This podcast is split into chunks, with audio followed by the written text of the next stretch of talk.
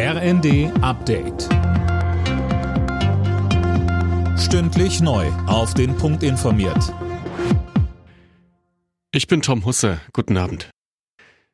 Nachdem Italien schärfere Corona-Einreiseregeln für Passagiere aus China beschlossen hat, zieht die EU insgesamt nicht nach. Trotz explodierender Infektionszahlen in China hält die EU-Gesundheitsbehörde eine Testpflicht für ungerechtfertigt. Der Leipziger Infektiologe Christian Lübbert sieht das auch so. Im Moment ist es so, dass die Chinesen, wenn sie zu uns kommen oder kämen, eher Omikron-Sublinien mitbringen, die auch bei uns schon gesehen wurden, wo einfach diese relative Herdenimmunität weiter gilt. Insofern halte ich das eher für Aktionismus, dass man da jetzt wieder Einreisebeschränkungen oder auch Einreiseverbote erlässt. In der Ukraine gibt es offenbar massive russische Raketenangriffe auf mehrere Städte. Von Flugzeugen und Schiffen sollen 120 Marschflugkörper abgefeuert worden sein. Auch in der Hauptstadt Kiew und in Lviv im Westen gab es Explosionen. Vielerorts ist der Strom ausgefallen.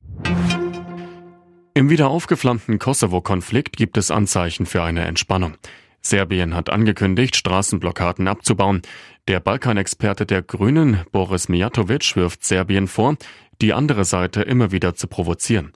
In seinen Augen muss die EU deshalb dem Land klarmachen, dass sie den Kosovo anerkennt.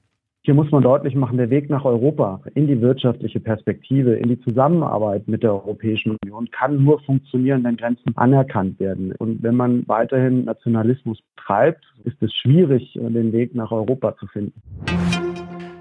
Immer mehr Jugendliche in Deutschland rauchen. Wie eine Studie zeigt, verdoppelte sich die Raucherquote unter den 14- bis 17-Jährigen in diesem Jahr auf fast 16 Prozent. Die Gründe für die Entwicklung sind noch unklar. Alle Nachrichten auf rnd.de